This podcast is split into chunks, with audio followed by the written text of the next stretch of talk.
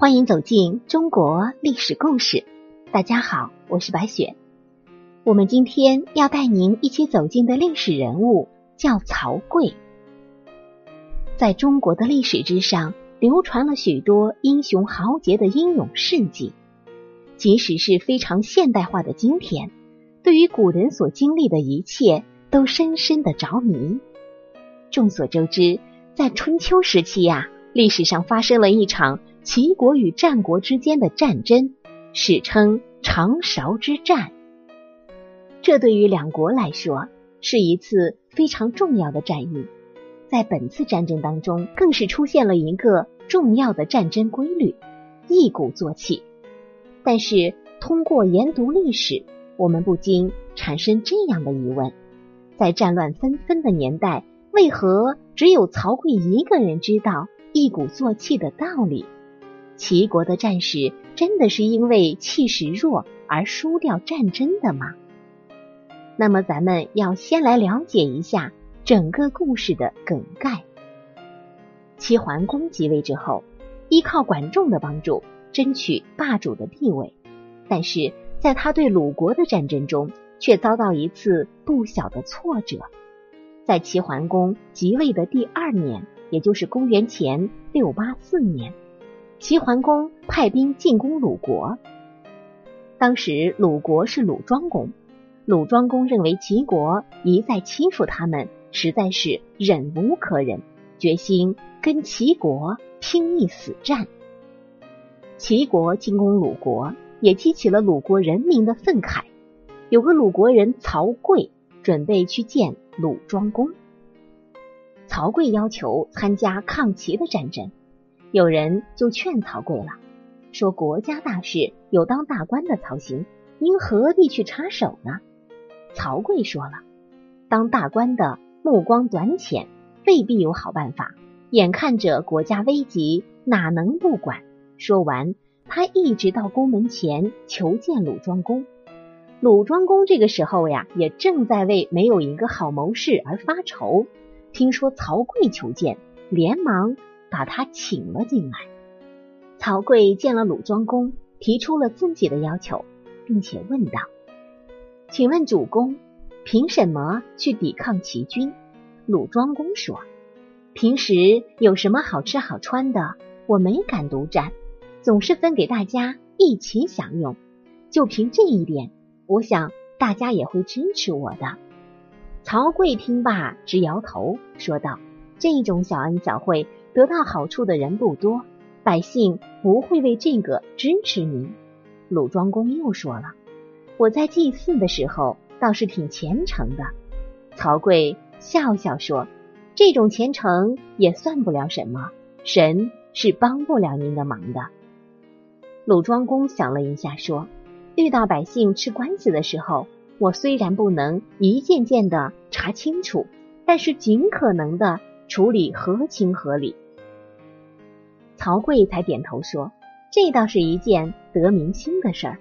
我看凭这一点，可以和齐国打上一仗。”曹刿请求跟鲁庄公一起上阵。鲁庄公看曹刿胸有成竹的样子。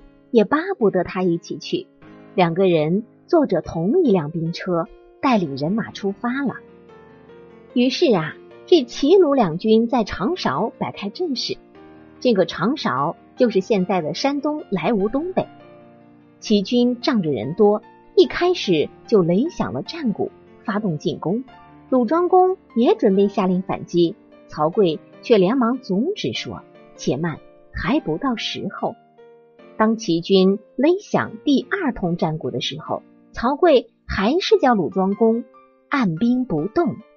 鲁军的将士们看到齐军张牙舞爪的样子，气得摩拳擦掌，但是没有主帅的命令，只好憋着气等着。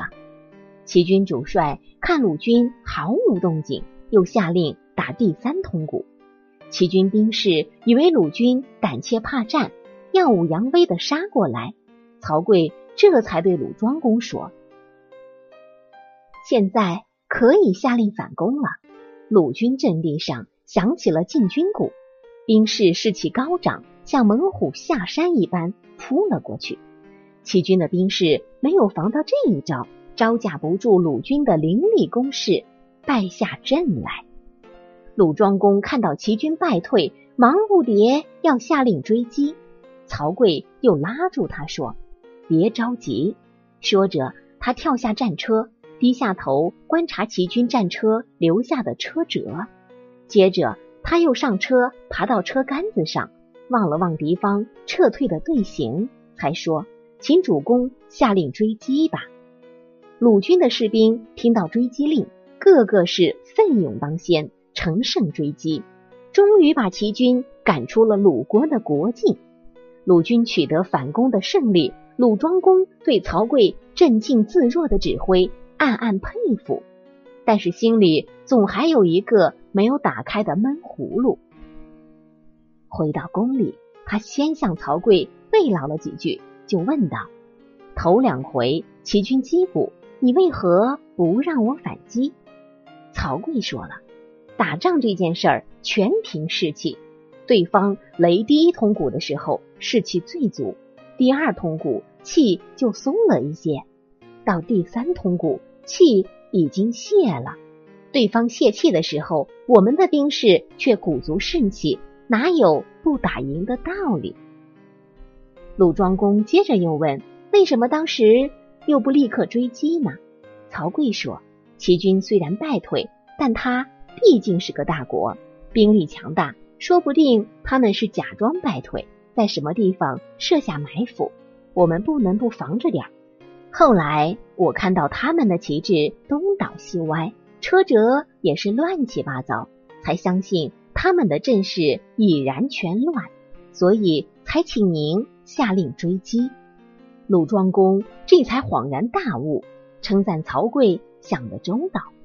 在曹刿的指挥下，鲁国击退了齐军。局势才稳定下来。这个时候，就有一个问题摆在眼前：曹刿论战当中，秦国真的是因为士气不振才输的吗？想要解开这个谜题，我们首先要了解当时战士们的作战方式。在春秋时期，秦鲁两国的战斗力基本相当，军队的基本编程是城，一城包括一辆战车、三名战士。还有所属步兵方阵，这是当时军队的一个基本布局。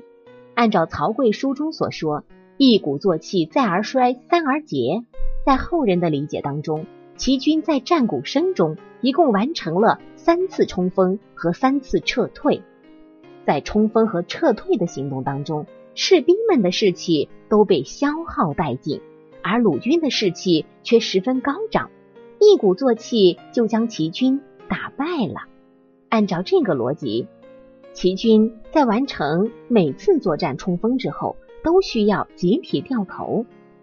但是这个行为很容易使军队的战斗队形发生混乱，并且咱们按照常规来说，鲁军也不可能眼睁睁的看着齐军掉头，他们肯定会趁着齐军转身的时候全面进行阻击。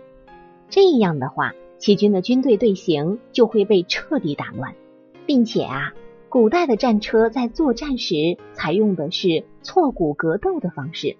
比如说，只有在两方的战车相交时，战车上的士兵才能够彼此刺激；而如果两方的战车交战的话，必须要有一方军队冲进另一方军队的阵营。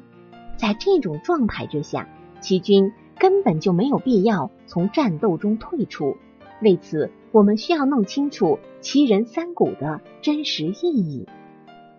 在第一次击鼓的时候，所有的人都在有节奏的随着鼓声稳步前进。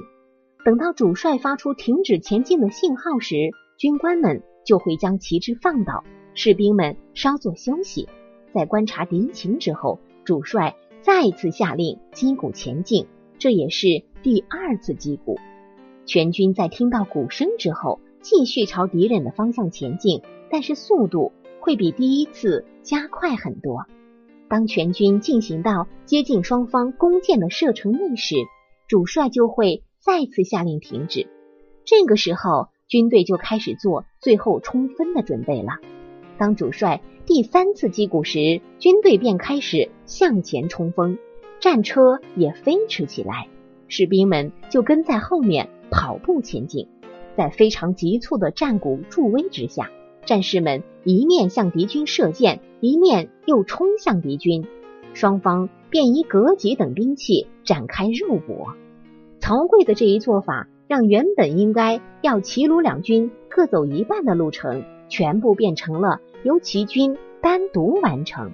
而在这个过程当中，齐军行进的距离不仅增加了一倍之多，鲁军这边始终在原地待命。